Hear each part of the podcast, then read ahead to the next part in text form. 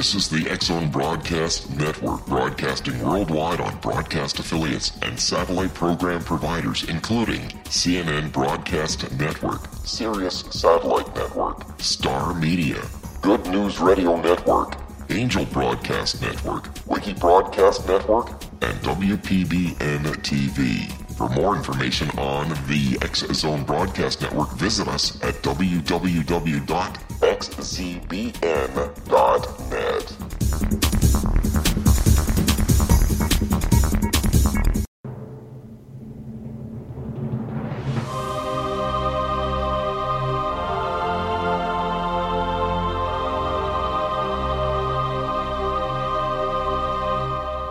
Science of Magic with Gwilda Wiyaka is largely an opinion talk show. All opinions, comments, or statements of fact expressed by Gwilda Wiyaka's guests are strictly their own and are not to be construed as those of the Science of Magic or endorsed in any manner by Gwilda Wiyaka, Relmar McConnell Media Company, its affiliated networks, stations, or employees.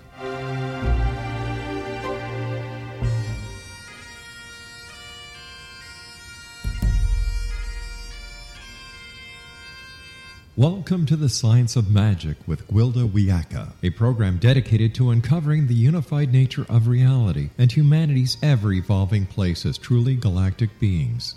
For more information on the Science of Magic with Gwilda Wiyaka, visit us online at www.thescienceofmagic.net.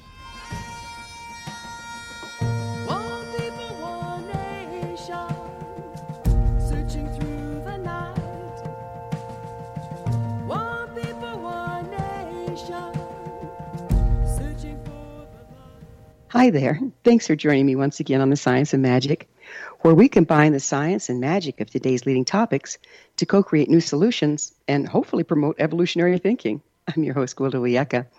This hour we'll be exploring a dream come true. We spend one third of our lives doing something few think about and even fewer understand sleep and dream. There are numerous types of dreams. Some dreams process daily events we haven't had the time or inclination to work through while awake. In some, we communicate with people in our lives or those that have crossed. Others warn us when we're falling out of balance to the detriment of our health and well being. Yet others bring wisdom and information we cannot access during our waking hours. There are daydreams, night dreams, shamanic dreams, but the most fascinating, whether they're shamanic or not, are those that are prophetic. prophetic. How can we tell one dream from another? How can we decode the valuable information offered by our dreams? How can we discern if they predict the future in time for it to be useful? Why do we dream at all? Our guest this hour may very well be able to unveil some of these mysteries and more. With us is Loyd Auerbach, Director of the Office of Paranormal Investigations and President of the Forever Family Foundation. For close to 40 years, Loyd has focused on parapsychological education and field investigation. He's the author of Psychic Dreaming, Mind Over Matter, his recently reprinted first book, ESP Hauntings and Poltergeists, a parapsychologist's handbooks, and nine others. His media t- appearances on TV, radio, podcast, and in print number in the thousands, including ESPN's SportsCenter, ABC's The View, Oprah, and Larry King Live.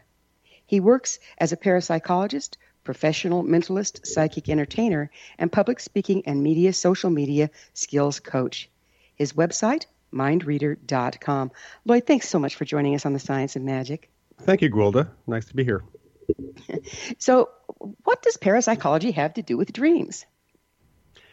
Well, you know, not not specifically, but psychic experience, the, the ability for people to pull information without the use of the normal senses, appears throughout our lives, throughout all states of our consciousness, and it just happens that the dream state is one of the most fertile for certain types of psychic experiences to pop in.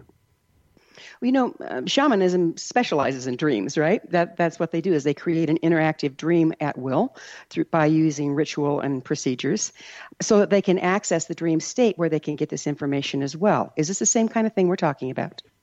Well, uh, it's a little bit different than that because this actually happens to people on a normal basis. This is something we experience throughout our lives. And of course, the shamanic traditions also include pulling into other altered states of consciousness besides the dream state. But the fact is that most of us, because of our education, because of our culture, because of our belief systems, are kind of restricted in what we can do psychically.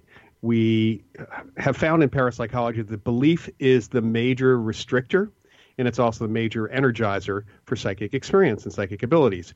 So in the dream state, there are no rules, and consequently, people can actually be more psychic without having to find that those rules that we're believing in kind of get in the way.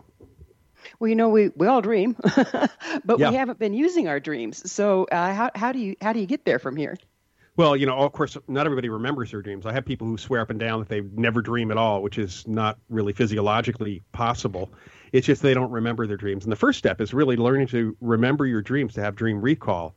And it's an interesting thing that when you have an intention to remember your dreams and then you follow that up with a little bit of recording, based, whether it's writing it down or telling someone right away or speaking it into a recorder of some kind, you immediately reinforce the idea of remembering your dreams and you'll start to remember more and more. The problem is that we tend to remember the dreams that we had just before we woke up. So that last sleep cycle, and we go through several cycles of sleep where we dream different times throughout the night. And it's only those dreams that wake us up in the middle of the night that we can remember from that time period. But as you learn to remember, as you ref- We're really going to have refer- to pick pick up on how to remember our dreams Okay. on the other side of a quick break here. Loyd and I will return shortly, so don't go away. You're listening to The Science of Magic. Our current episodes are aired daily on the X Zone Broadcast Network, xzbn.net. In service to our listeners, prior innovative episodes can always be accessed on our website, thescienceofmagic.net. The Science of Magic is produced by Realmar Media Company.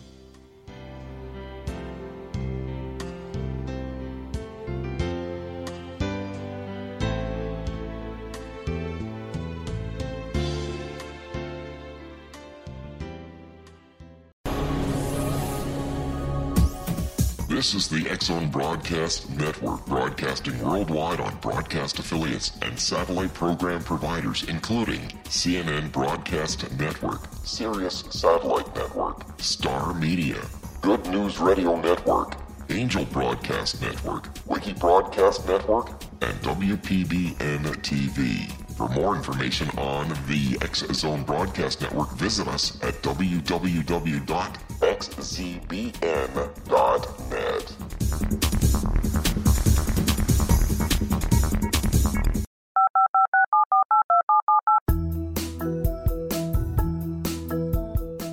Did you know that when you're on the road with limited data or Wi Fi, you can still listen to the X Zone Radio Show with Rob McConnell, The Science of Magic with Gwilda Wiyaka, X 1, Dimension X, Space Patrol, and every minute of the X Zone Broadcast Network by calling 213 401 0080, courtesy of Audio Now. No smartphone, app, or internet needed. It saves your data plan and it's free if you have unlimited minutes. Call 213 401 0080 to listen on any phone, anytime, anywhere. Remember 213 401 0080 for the best of the paranormal, parapsychology, and sci fi radio programming anywhere 24 7 365.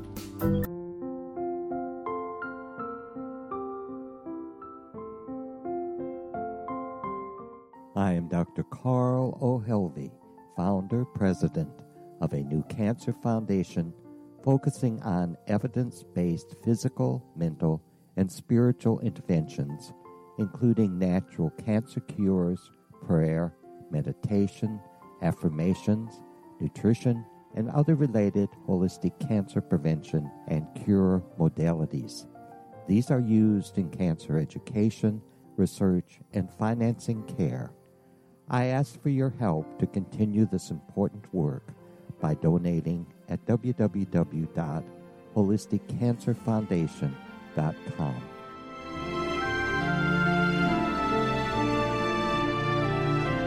Hello, I'm Pete Marsh. With my daughter Justina, we will be presenting the new radio show, Too Good to Be True. If something seems too good to be true, it usually is. But with the help of Justina's amazing gifts, we're going to gain insight into questions that don't yet have complete answers. Have you wondered who built Stonehenge and for what reason? Why are crop circles found in the same region as Stonehenge and elsewhere? Are crop circles a hoax or are they created with technologies that we have little knowledge of? Who built the pyramids in Egypt and also in other countries? How and why were they built? Was the Titanic switched with the Britannic as part of a gigantic insurance fraud or for more insidious reasons?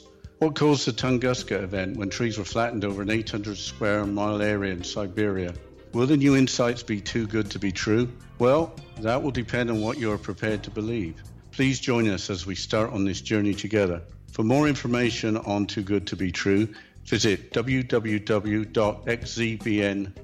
Little children aren't the only ones afraid of the dark. Millions of soldiers return from war zones with PTSD, anger, frustration, fear, and loneliness, much of which surfaces during the darkness of the night. You have the chance to change the lives of these American heroes. Songs and Stories for Soldiers.us provides free MP3 players for these men and women.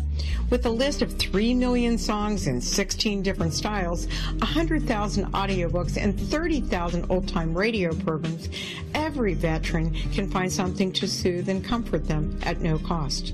All our players contain an 8 hour audio program designed to help veterans fall asleep. With 1,500 plus vets now participating, it's our goal to deliver 10,000 audio players this year. Go to our website at songsandstoriesforsoldiers.us. Help us help a veteran make it through the night.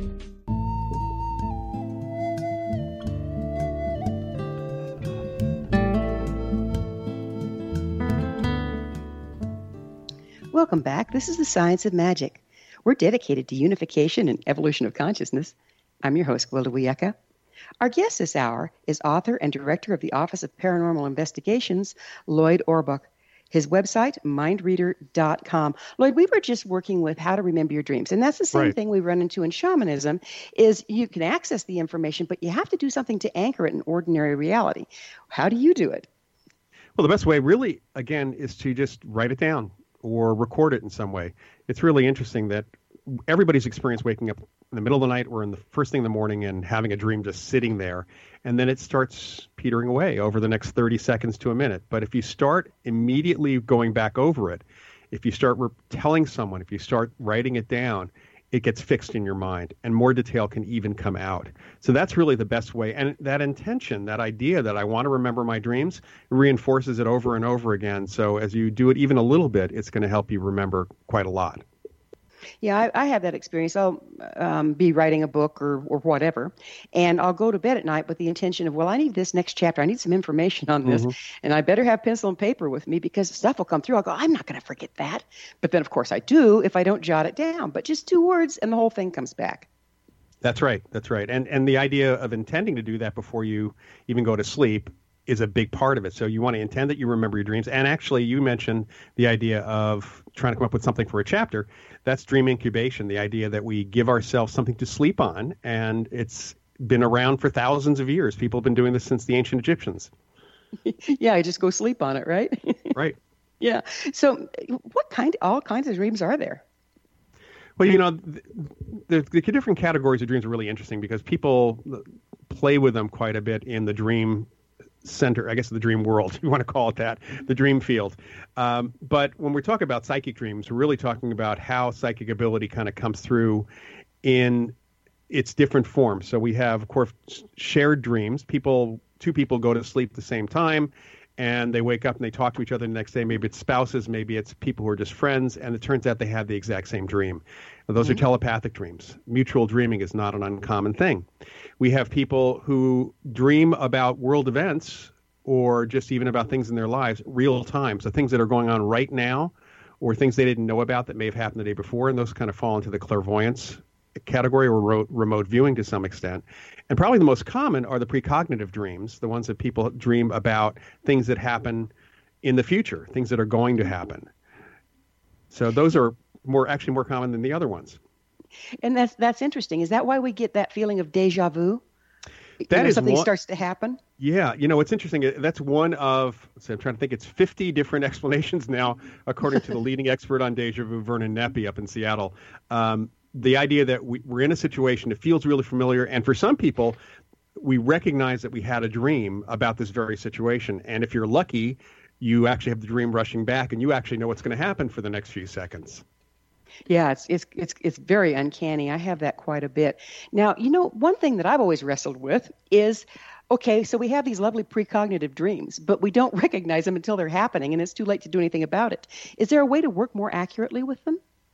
Well, you know, th- there's two issues here. One is the precognition, psychic experience, psychic information very often is not fully uh, comprehensive. So we sometimes only get partial information anyway. And it's not always going to be, if even if you recognize this is precognitive, you may not be able to do anything about it. Um, but we can certainly increase our dream recall. We can certainly have that dream incubation, that intention to go to sleep and get more information. So if you have a dream that you think is about the future, the next night what you want to do is go to sleep and as you're going to sleep say, I want to get more information. I want to fill in the blanks for this and I want to remember it better. And you might actually get additional information about that. Do you feel that if once you do get additional information, if if you are able to ascertain some uh, you know landscape that things Mm-hmm. are going to happen in, can you pick your sweet spot within that? Can you change outcome? You definitely can change outcome, but we have a paradox in parapsychology called the intervention paradox. Um, I'll give you an example. One of the dreams that is in my book that someone wrote to me was that when she was 17, she had a very strong dream that a friend of hers was going to drive to Reno that weekend and get into a terrible accident and possibly die. So she told her friend, and her friend said, "Yes, I'm going to Reno, but I'm going to go anyway." I mean, uh, that, that was just a dream, is what her friend told her. Turned out her friend didn't go. Now, because the friend didn't go, we don't know if that was a just simply a dream that the woman just was uh, worried about her friend, although she didn't know she was going to Reno, or if this was truly a dream of the, of a possible future, and by not going to Reno, she changed the outcome. So we don't know where the information exactly came from, but the future, at least of that dream, was changed. And this is a common thing for us that you can have a dream change the outcome and then the event never happens, so you don't know if it really would have happened anyway, which causes its own form of confusion. Exactly, exactly. You know, and once again, you know, shaman they intentionally go into a dream state to access future information and find find the sweet spot within it. And it sounds to me like you're um, suggesting that we can do the same thing through our dreams by directing our dreams. Right, we can. Although you know sometimes the, the information is not not enough. Uh, there was a case of a man back in the late 1970s. He was a computer salesman. He called the FAA because he was having recurring dreams about an, a jumbo jet going down at Ch- Chicago Airport and everybody dying on on the plane. And he actually had detailed information on what was wrong with the aircraft, but not the airline, not the specific date and he knew approximately the time and the weather conditions, but that was pretty common for the fall of that year. So the FAA, the person at the FAA, took him seriously because he had, and when they checked him out, he had no aeronautics background. But the fault that they that he described was deep inside the aircraft, which would have taken the, the plane out for 24 hours to be checked for, and they couldn't do that to the the so many dozens and dozens of jumbo jets that were flying in and out of O'Hare for all the airlines, and the event actually happened. So he was missing some vital piece of information to prevent that event from happening, but very clearly he got information about that event. Wow. Well, did he have any kind of connection, a personal connection, or was it just in general? It's just in general, you know, that, that's the thing is people have precognitive dreams. We hear about them all the time about a major disaster about to happen, about an earthquake, about a tsunami, about something else. And of course, you can't get out of the way of a major disaster. Well, you can't stop a major disaster. You can get out of its way. Right. Uh, but he didn't really have any sort of connection. A lot of psychic information seems to come from very emotional events. And what I mean by that is that people react to certain events very emotionally. And when there's a big disaster, there's an outcry of emotion. And that seems to have ripple effects going back into the past. yeah, back and forward in time, doesn't it? Right. And that makes you wonder about time itself, right? Well, you know, it's always funny when people tell me you can't predict the future. I, I ask them to tell me what the physics of time is because that's still up in the air as far as physicists are concerned. Right. Right. Where where does dream where do dream where, where does dream information come from? I guess it depends on the specific dream. Uh, you know, a lot of it comes just normal dream information comes from what's in our unconscious. Well, let's face it, we read and see and are exposed to a ton of information from the time we're born to when you have that dream. Uh, there are dreams where people think they swear they have to do with past lives. It's the same thing with past life regression. that that really are not about past lives. There there's information in those dreams that can be, if you're really careful and really look, can be traced back to a movie that the person saw when they were five years old, not to historical fact. So we have all this stuff that's in there. Plus we have an imagination. Plus we undoubtedly access information psychically, meaning information in the world around us, and very likely we access information from other forms of existence, other reality. So, in our dream state, we're less anchored to this particular reality. That's not necessarily the case. Uh, you know, if you look at dream interpretation, look at dream work, most people try to figure out what the symbols of a typical dream happens to be. You know, not all dreams are psychic dreams. A lot of dreams actually reflect what's going on for us psychologically, uh, emotionally, and they come through as metaphor, as stories. And you know, from the shamanic storytelling tradition, I think that you can kind of interpret the dreams that way. There are there are some really wonderful people in the dream field. Uh, one of them's Gayle Delaney here in San Francisco, who, when she's worked with dream groups, she's her method is to have people not describe or not say the name of the the things they saw in their dreams. So if they saw a long, slightly curved tubular thing that's uh, yellow, don't name it a banana because as soon as you name it a banana, it's a banana. And Right. and by describing it, she says, okay, if you were a Martian, what would that look like? You know, just describe it without naming it. Describe describe it without categorizing it. You don't know what it is, just describe its features. And that's something we do in parapsychology also, even with remote viewing work, because as soon as someone labels or names or categorizes the information, if there's missing information, it gets filled in by the mind. And we're wrong. So the whole idea here is we may not be accessing other realities, we could be accessing our own symbols, but the symbols are sometimes incomplete or a memory of them is incomplete. Mm. You know, I understand we dream in low alpha and theta. Do different kinds of dreams consistently occur in different brainwave states? Doesn't seem that way. You know, it's typical that adults don't have nightmares. That's something that kids typically have, but there are some adults that actually still have nightmares. And no one's pinned down like a particular type of dream, not even the lucid dream state occurs specifically with certain brainwave states. Although it's possible to influence your physiology from within the lucid state uh, based on the research that Stephen LaBerge did over at Stanford University. Uh, you can actually change the rate of, of your rapid eye movement, apparently, if you're in a lucid state and do something to do that. Right. And, you know, again, the shamanic tradition, if you go into um, um, the shamanic journey, it drops you down to 7.5 hertz, um, which is basically that of the planet, and then you slip into theta. Um, but you're conscious; it's a lucid dream, and and you can change your um, heart rate. You're you're breathing easily, but Yeah. your heart rate actually can be changed. A lot of physiological changes can happen intentionally when you're in that state. Why do you suppose that is? Well, we have an incredible mind body connection that we're not making use of because Western medical science doesn't think that that's important. so, Yeah, you know, uh, it's it's a very very strange thing uh, considering that most pharmaceuticals, at least until recently, were matched. Uh, the control group were taking a placebo, which had often a real effect, and all you needed was a certain percentage above placebo effect to put the drug to market. Uh, I mean, the, the placebo effect itself is a mind body effect. It's the standard by which so much medical research is done, and they have no clue how that works because it's a mind body effect. It's amazing how we try to separate mind, body, spirit, emotions, and and then think we have the whole picture, isn't it? Yeah, it, it just we don't have the whole picture, and you know, I've talked to doctors. Um, I've got another book coming out actually from Llewellyn in July called Mind Over Matter, and there's a whole chapter on psychic healing. And you know, the interesting thing about healing is that we heal and harm ourselves quite a bit. And doctors are pretty well aware, even in Western medicine, that a patient who does not want to get better does not get better. We have this effect on our bodies when we're conscious, and we certainly have that effect when we're dreaming as well. And isn't it also an uh, an issue of belief? If we don't believe Yeah. we can be, get better, we don't. That's correct, and that's the whole basis of the placebo effect. Uh, people are actually. Uh, it's, there was a study last year, I believe it was, comparing a, an oral placebo, like a pill, like a sugar pill, versus an injection of saline. Um, and they were told, and some of the groups were actually told that it was a placebo, although I don't think they really understood what a placebo was necessarily.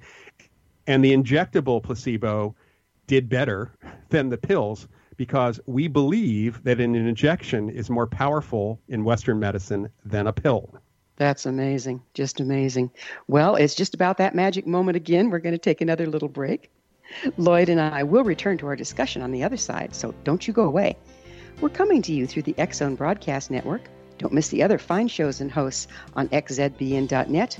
You're listening to The Science of Magic, your resource for creative solutions in a changing world. TheScienceOfMagic.net.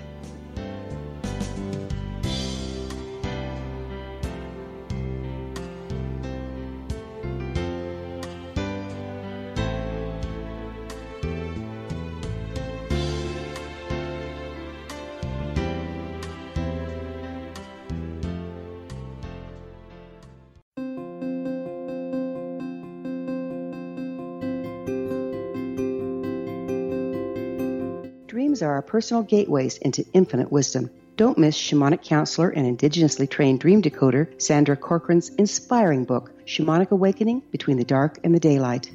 This remarkable work chronicles Sandra's 35 years of experience with diverse wisdom keepers and her initiations throughout the Americas and across the British Isles, Turkey, Greece, and Egypt. Sandy's knowledge of symbology, psychology, and myth influence her dream blog and workshops.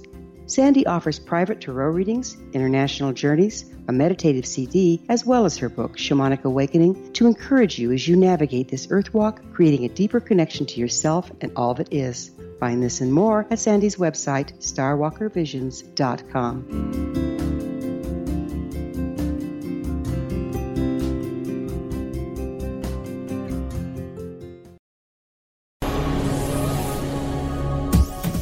This is the X Zone Broadcast Network, broadcasting worldwide on broadcast affiliates and satellite program providers, including CNN Broadcast Network, Sirius Satellite Network, Star Media, Good News Radio Network, Angel Broadcast Network, Wiki Broadcast Network, and WPBN TV. For more information on the X Zone Broadcast Network, visit us at www.xzbn.net.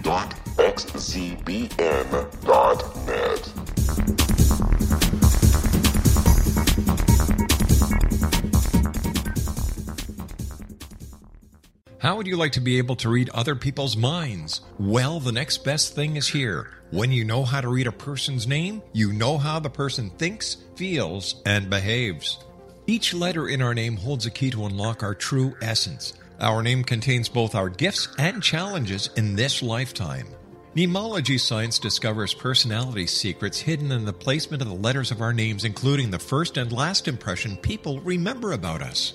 Sharon shows us how to interpret the arrangement of letters as outlined in her book, Know the Name, Know the Person. Sharon Lynn Wyeth created nemology science after 18 years of research and testing her theories and has supported thousands of people around the world in understanding themselves and others better. You'll enjoy Sharon's unique teachings as she shares her system to learn the gifts behind your given birth name. Even if you don't like your birth name, there are jewels in this book. If you're thinking of changing your name, ready to name your child, or wanting to get along better with others, this is the book for you. If you'd like to improve your relationships and change your life for the better, get the book today. Know the name, know the person, or visit www.knowthename.com. That's www.knowthename.com.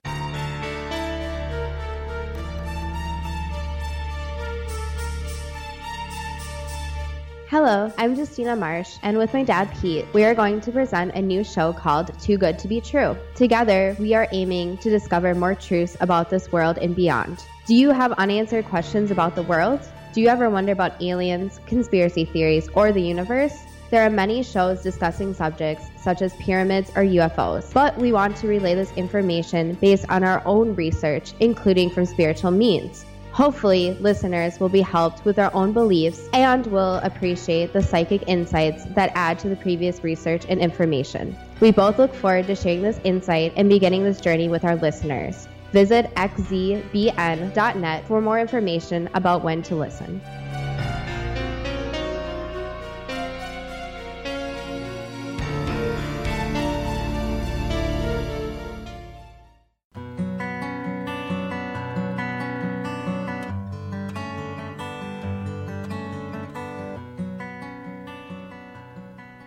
Welcome back. This is the Science of Magic, a place where magic and science come together to promote enlightenment. I'm your host, Gwilda Wiyaka. Our guest this hour is author Loyd Auerbach. His website, mindreader.com. Loyd, we were getting into different kinds of dreams, we're having fun comparing them to how it works uh, in shamanic dreams. What exactly is psychic dreaming? You you seem to hold that separate from just a lot of the others. Well, we have dreams overall, and under that we have con- various content. I mean, you can talk about nightmares as scary dreams and dreams that deal with your daily life, uh, that deal with kind of the, the day residue. Psychic dreams simply are dreams that connect with reality in a way that brings in information that you could not possibly have known. So, as I mentioned earlier in the show, uh, people do share dreams. Those are mutual dreams. That's telepathy. We have people who who pick up information about distant events, kind of a remote viewing dream. We have people who pick up information about the future through precognitive dreams, and occasionally there may be dreams that might support the idea of a past life. Um, but there are also dreams about that allow you to heal yourself. The idea is that psychic information or psychic abilities come through in that particular state of consciousness. That makes a, makes it a psychic dream. And the interesting thing is that everyone who has these dreams, uh, when I was interviewing people and getting letters from people and surveys, everybody said they knew it was a psychic dream because it felt different. Mm-hmm. That was Mhm. that was it. They couldn't describe necessarily. You know, the dream was like no other I ever had. Um, it felt different. It felt realer than real. All those kinds of descriptors always come through that indicate that the person subjectively knew that this meant this connected with reality. You know, my daughter, she, I call her a dreamer. um, she used to some, do some pretty impossible things while sleepwalking. So several times, working in total darkness, she'd stack the entire living room uh, furniture over six foot high against one wall. She's 12, right? And Wow. then she'd lay out articles from all over the house on the wood floor in an intricate pattern. We couldn't reproduce it, it was so precise. Have you ever heard of such a thing? I've not heard of sleepwalking to that extent, um, but it's likely that she was using a little bit of psychic ability to kind of maneuver and help her help her do everything she needed to do. Yeah, it was pretty phenomenal. Do pe- are people actually able to do to move objects in their sleep, in their dreams? It's pretty rare, but but we do have a couple of cases uh, on record of poltergeist agents. You know, a poltergeist is a situation where there's a lot of physical activity, usually very chaotic, and it comes from a living person, not from a spirit. Um, and we have a few cases where when the person's dreaming and having a kind of a scary or stressful dream, that things in the room might actually be upset. Yeah. That's amazing, and it, and it go, takes you back to wondering about okay, so how much of it are we doing ourselves in our dreams and in our waking, and how much is uh, spirits or ghosts?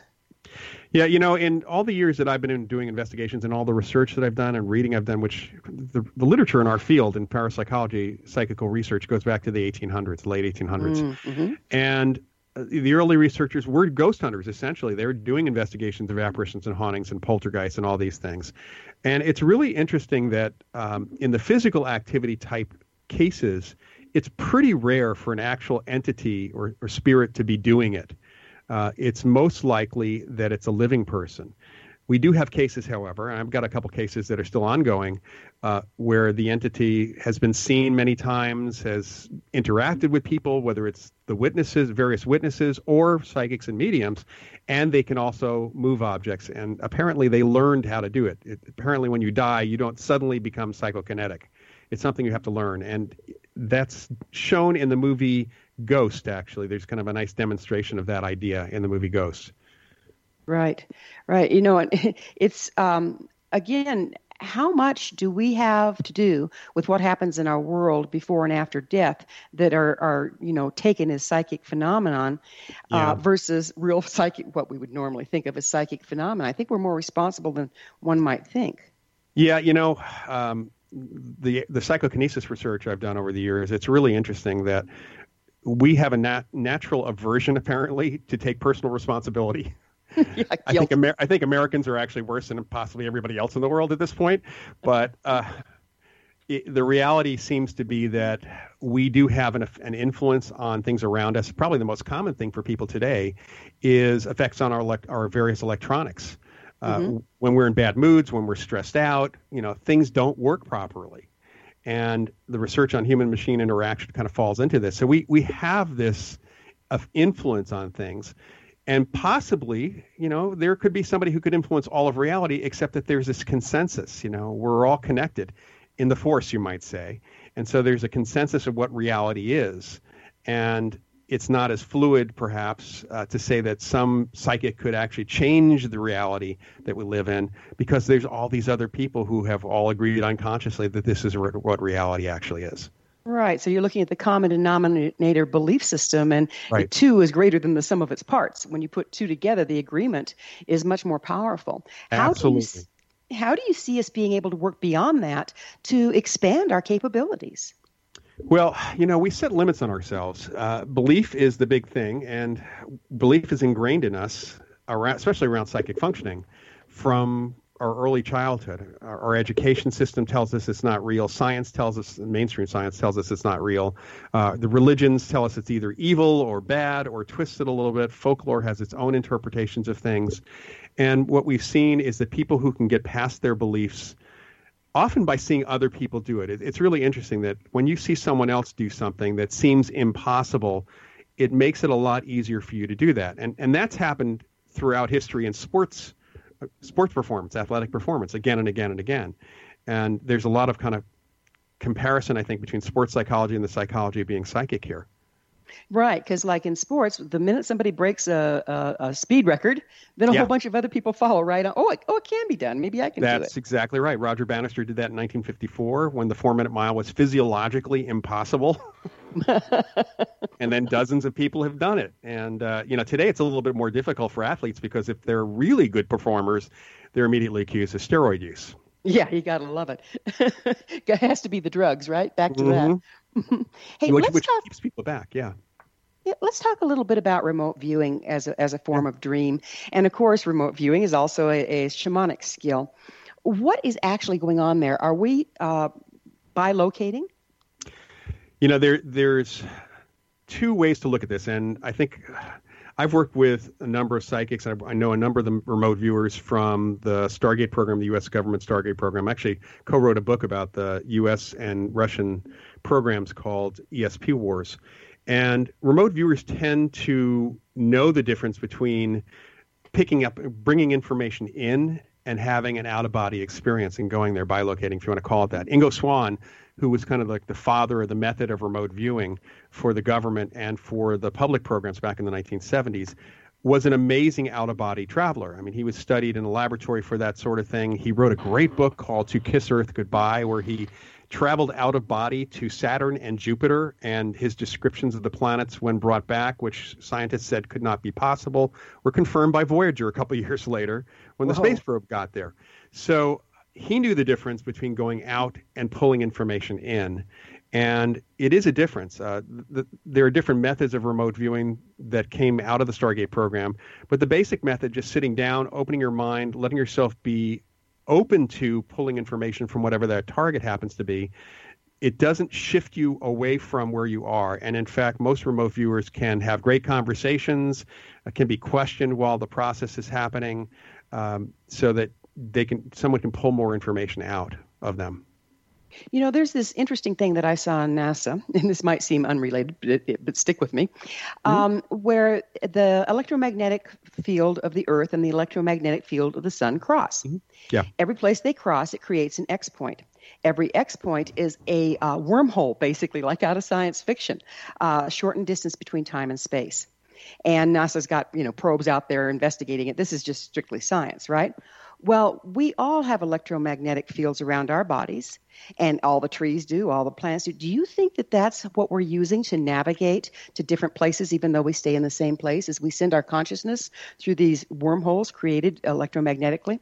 Well, the wormhole thing, I think that's that's just kind of a speculative term right now because they wormholes actually haven't been proven in science. But what you may you bring up a really good, important point, and that is there absolutely is a connection between the Earth's magnetic field and our behavior and our psychic ability. That's been shown in research since the late 1970s by Michael Persinger and other researchers. That um, when there are highs and lows, shifts in the Earth's magnetic field, which shifts locally quite a bit, we actually can be have certain abilities enhanced or blocked from happening. And we do have a, an electromagnetic field around us. It does interact with the Earth's magnetic field. Our brains interact with the Earth's magnetic field. Uh, we have magnetic particles in our brain, and Persinger actually built something called the God helmet or the Shakti helmet, which simulates changes in the Earth's magnetic field, which is not a very strong field to begin with, and causes people to have visions, hallucinations of varying types depending on how the field is kind of triggered in their brains. So we have this real connection. Plus, human beings may actually have a magnetic sense. Uh, animal, certain animals like pigeons and sharks and a number of other animals actually have a magnetic sensory organ. And we may have some form of that in our brains as well. Right. The shaman use that all the time because they do what they call casting a circle. But basically, it's orienting yourself to the magnetic poles of the earth Mhm. and then putting yourself in the center of that before they do any kind of work. And that's universal with every shamanic practice. There's got to be a reason for it, right? Right, and and people can, you know, we've all met people who suddenly know direction without being told anything. They they can tell where true north is. Right. They're picking up the magnetic field of the earth, and to say that human beings don't do that is ridiculous, considering the fact so many people have done that. Exactly, exactly. We've got a few minutes left in this segment. What exactly is lucid dreaming? How does it differ from what we've been talking about remote viewing? So, lucid dreaming is a very specific type of dream in which you are awake and conscious that you are dreaming while in the dream state. So, you are asleep, your body's asleep, you're having a dream, something makes you suddenly aware that you're dreaming. And the nice thing about lucid dreaming is you can just be an observer or you can actually be a controller. So, you can actually take control of what you're doing in the dream and even change the dreamscape itself. Uh, people can suddenly, you know, fly. They can have superpowers. They can change the reality as they see fit. They can ask.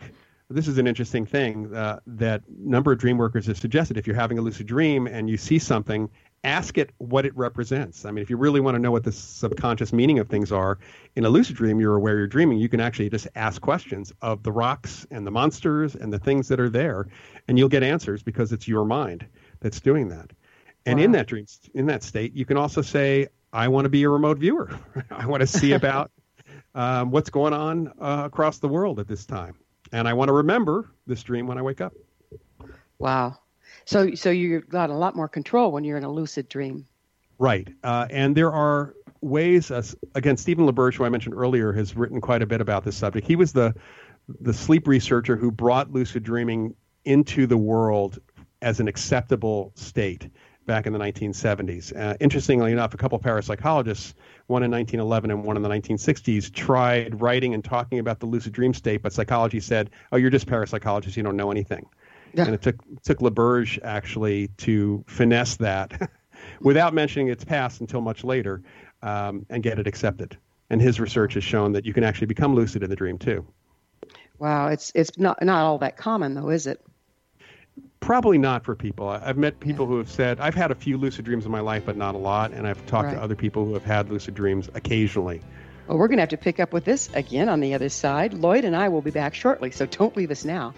This is the Science of Magic, your resource to altruistic professionals of science and the esoteric, working to create common ground for the betterment of our world. Join our email family to receive our amazing topic driven episode collections at thescienceofmagic.net.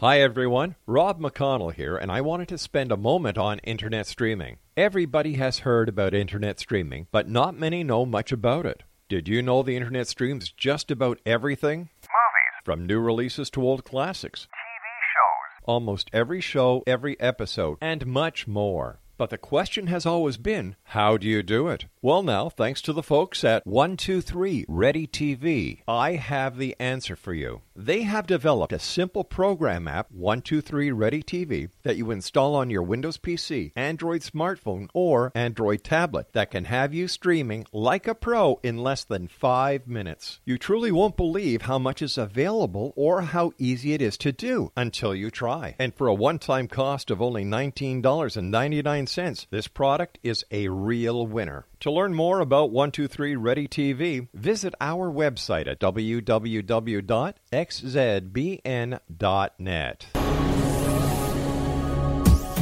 This is the X Zone Broadcast Network, broadcasting worldwide on broadcast affiliates and satellite program providers, including CNN Broadcast Network, Sirius Satellite Network, Star Media, Good News Radio Network, Angel Broadcast Network, Wiki Broadcast Network, and WPBN TV. For more information on the X Zone Broadcast Network, visit us at www.xzbn.net.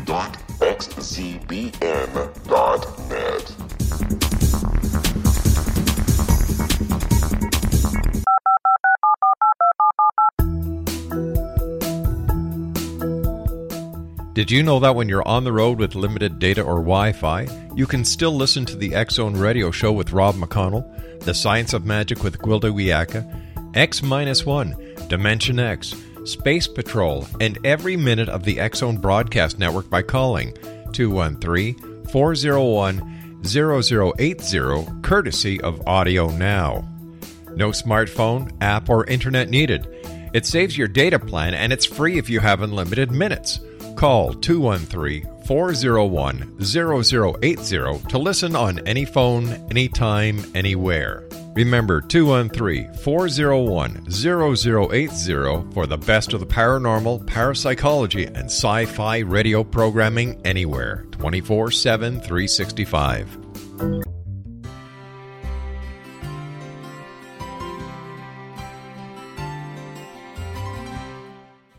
Healing must address four levels physical, emotional, mental, and spiritual for us to live joyful and productive lives. We tend to treat three of the four, leaving the spiritual languishing. If you're tired of the same dysfunctional patterns cropping up in your life, soul balancing is for you. Trixie Phelps, owner and founder of Soul Balancing, is a naturally gifted energy healer trained in numerous esoteric forms, including shamanism. Trixie has created a powerful modality that safely and effectively clears your energetic field. A soul balancing session can remove interference, heal trauma, and restore your hope. Contact Trixie for a life changing long distance session today. www.soulbalancing.world.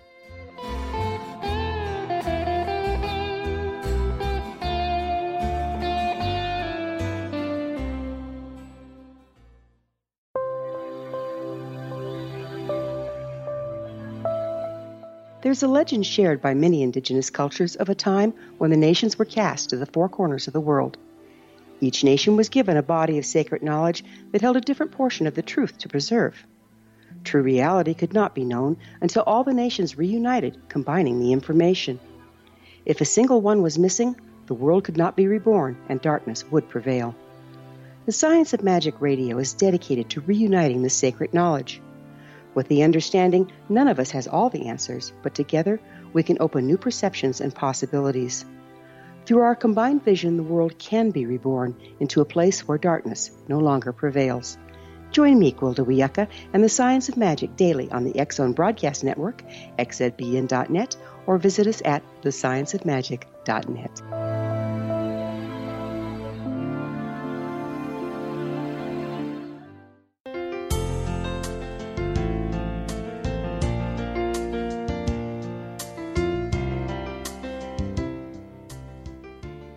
Welcome back. This is the Science of Magic, bringing together gifted people of service to the world. I'm your host, Gwilda Wiyaka. What's up in your world? Email me at info at thescienceofmagic.net. Suggest a topic that's on your mind. You're probably not the only one interested. Again, our guest this hour is Director of the Office of Paranormal Investigations, Loyd Auerbach. His website, mindreaders.com. Loyd, what is the um, difference between daydreams and night dreams? Well, daydreams were we may be in a light altered state of consciousness, but we are not in that deep state of sleep, uh, or actually coming out of that deep state of sleep. So, uh, people have daydreams throughout the day, throughout their waking consciousness, and they can still be, you know, kind of on a light altered state, a very relaxed state, um, a distracted state, a dissociative state, but it's really more directed. A daydream is much more directed imagination than a dream that happens when we're sleeping. Um, I've had the experience of having precognitive daydreams. Uh, can you speak to that? Sure. Uh, just opening your mind to kind of speculating to brainstorming can allow you to get additional information coming in. You know, the thing is that when we talk about remote viewing, for example, or any psychic experience, if you just sit quietly for a moment and think of a target, think of something you want to know, and then just let your mind go, let it wander, and note whatever comes in, again, without naming it, at least at first, you will very possibly get some psychic information right off the bat. And if you specifically ask for a little precognitive information, what's going to happen next, you know, where am I going to be in two hours, for example, you very well likely may get that as well. So it it also can be used to connect us with our psychic ability, a daydream as well as a night dream. Yeah, you know, it, it's interesting that the, the problem, of course, in the daydream situation is that you really have to analyze what was pure imagination and what might have been reality. Because we can, I mean, I can sit down and think about a meeting I'm going to in a few minutes and what the meeting is going to be like, and it may have nothing to do with what the meeting actually is like. It may be not psychic at all. I also might get the information, and suddenly in the meeting, I realize, oh my God, my daydream was exactly on point. So it doesn't come with the same kind of uh, quality definer that you get with dreaming, with with actual sleep and dreaming type dreams. because you're inter- you're interfacing with ordinary reality at the same time you're daydreaming. That's correct. Yeah. You know, here's another interesting thing. Shamanically speaking, again, um, it was believed or is believed that you, if you can't dream a thing or you know daydream a thing, even you can't create it. So the imagination is not only where we get information about our world, and you know, in night dreams we're deeper into the imagination, but it's also where we create what we want to have happen. Um, have you looked into that? Not specifically. I mean, th- we're talking about the, the magic of intention in some respects. We we can certainly influence our own experience and our own interface with the world around us when we're daydreaming. Uh, we can actually do things that creatively that influence us unconsciously and how we react to people and and what we do. We can program ourselves for a lot of things that way, um, and we can also use that for the psychic experience as well. Yeah, it's amazing, isn't it? Uh, how about when we dream of dead loved ones or, or not so loved ones? are, are we really Ah. communing with them or is it just allegorical? So that's a really interesting area. You know, um, the idea that we get visitations in our dreams from deceased loved ones, or, or as you said, not not so loved ones. Uh, again, what's interesting when those happen to people, there are some really interesting things that happen. First of all, people do have dreams or wake up from a dream that someone has just died and come and said goodbye, Uh, and then they come to find out that that person actually did die and what this seems to indicate is one of two things. Either the person was actually kind of dropping by to say goodbye, or your ESP, w- while you were sleeping, became aware that the person had just died and gave you that sense that the person was there in order to warn you, to let you know that was going on. But there's also often a difference in how it feels to people. People say, "No, no, the person was actually in my dream. The person interacted with me. I just wasn't. This wasn't a normal dream, and it wasn't a normal interaction in a in a psychic dream." So people can tell the difference when it is a visitation dream. And of course, people who have some sort of mediumistic ability may have those kinds of dreams more frequently, where spirit has been trying to contact them while they're conscious, but they were shut down while they were awake, and uh, just to prevent too much communication. And while Right. they're asleep, they're a little bit more open. Wow. You, know, on several occasions, I've uh, been woken from a dream of someone, and I can still feel and almost see them in the room. Or sometimes I can smell their aftershave or cologne. What's going on there? You may, this could be a residue from your dream, uh, which happens as you're waking up. We're in a, something called the hypnagogic state, which is a great state, by the way, to have out of body experiences also. That's a very common state for out of body experience. It's a common state for for unusual imagery from the dream to continue. And of course, we talk about imagery, that brings up visual stuff. But the fact is that we use all our sensory modalities in the dream state. We hear people talking, we might smell and taste. If you're eating food in a dream, you might actually wake up remembering that you had the taste of a filet mignon in your mouth. Uh, so all that continues. On the other hand, when an apparition or, or spirit does connect with us, we get more than just the visual. We may get the auditory. We may actually get olfactory. Um, I've had my own experience, which was smell related. Uh, this is a, a whole piece of literature uh, where people pick up the cologne or perfume or even body odor of someone who has died, and that's the only experience they have of that apparition of that spirit at all. So it could be one or the other. But we are very psychic in that hypnagogic state, and that's a great time for someone to try to contact us. Do you think our dreams are changing at this particular time? I mean, it's kind of hard to deny that things aren't accelerating, and you know, there's a lot of evolution and devolution, devolution going on. Do you think our dreams are changing? I don't know if the content of our dreams is changing. Certainly, how much information we're exposed to has got to be influencing everything um, in us. Uh, we are in this modern society exposed to so much more than we were, let's say, 30 years ago, and things changed so rapidly that it's got to have an impact on our unconscious and certainly an impact on our dream states. You know, we were talking earlier about how uh, believing something is possible or seeing is believing, basically, um, uh, enables us to, to transcend what were our limitations. How much do you think the fanciful uh, games and movies and stories that, that we've been exposed to from Star Trek on are, are having on our ability to conceive of larger realities? Well, I, I, you know, I actually have been involved in teaching courses on pop culture and its influence on consciousness, and it's interesting that science fiction, comic books, especially, um, which have kind of have generated all these films we're seeing today, but that's our modern mythology. Uh, Star Trek, Star Wars, those are our modern templates for mythology, along with Superman, Captain America, and all the other comic book heroes. And what we've seen in science is an amazing creativity because people were trying to duplicate things they saw in Star Trek. They were inspired by that. A lot of people went into science because of Star Trek. People get inspired by what they read in comic books. And while most comic book fans don't go off in the psychic world, some do. And I mean, that's kind of how I got into the field of parapsychology is because of comic books and science fiction when I was a kid. Uh, seeing that these things tell me that there's much more to humanity, there's more potential and we should uh, really look into that potential rather than trying to shut ourselves down. So I think that there's, as we're moving into a kind of a science fiction world, as we're seeing more and more of what's going on now, and there's so much debate about consciousness and what it is right now, and that's being explored in these in comic books and pop culture and in science fiction. I think we're going to see more exploration of this. In fact, um, there's a website that I'm part of that's launching on May the 4th called the Church of Jediism which is of course uh, yeah based sort of on Star Wars, uh, the philosophy anyway. But it's going to be a philosophy based site, um, and we're going to be offering courses in everything from creativity and mindfulness and meditation to psychic development, which all, those are the ones that I put together. So um, we're trying to use kind of come at this from the pop culture perspective, but so many people are interested because of that in ev- spiritual evolution. You know, we have about a minute left. What do you think is the single most important thing about working with our dreams?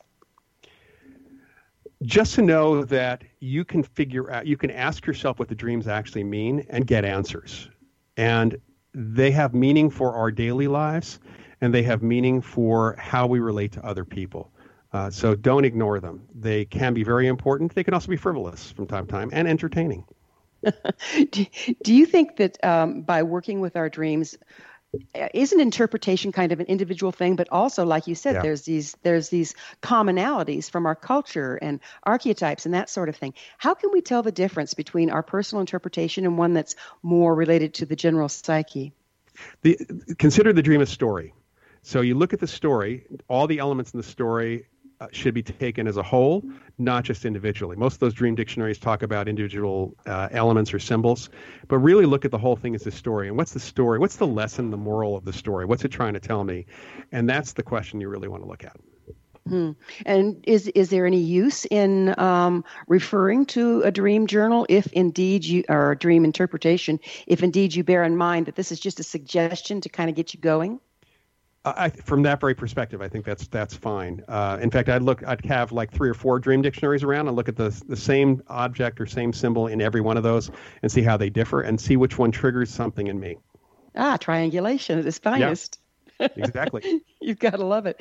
Um, and uh, is there multiple purpose dreams? I mean, do we have a dream that's uh, precognizant, is and at the same time we're uh, uh, processing that sort of thing?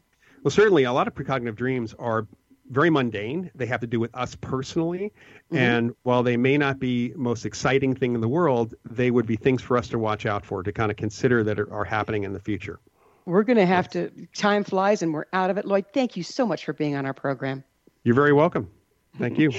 Our guest this hour has been Loyd Auerbach, author of numerous books, including Psychic Dreaming, the director of Office of Paranormal Investigations. His website, mindreader.com. This has been The Science of Magic.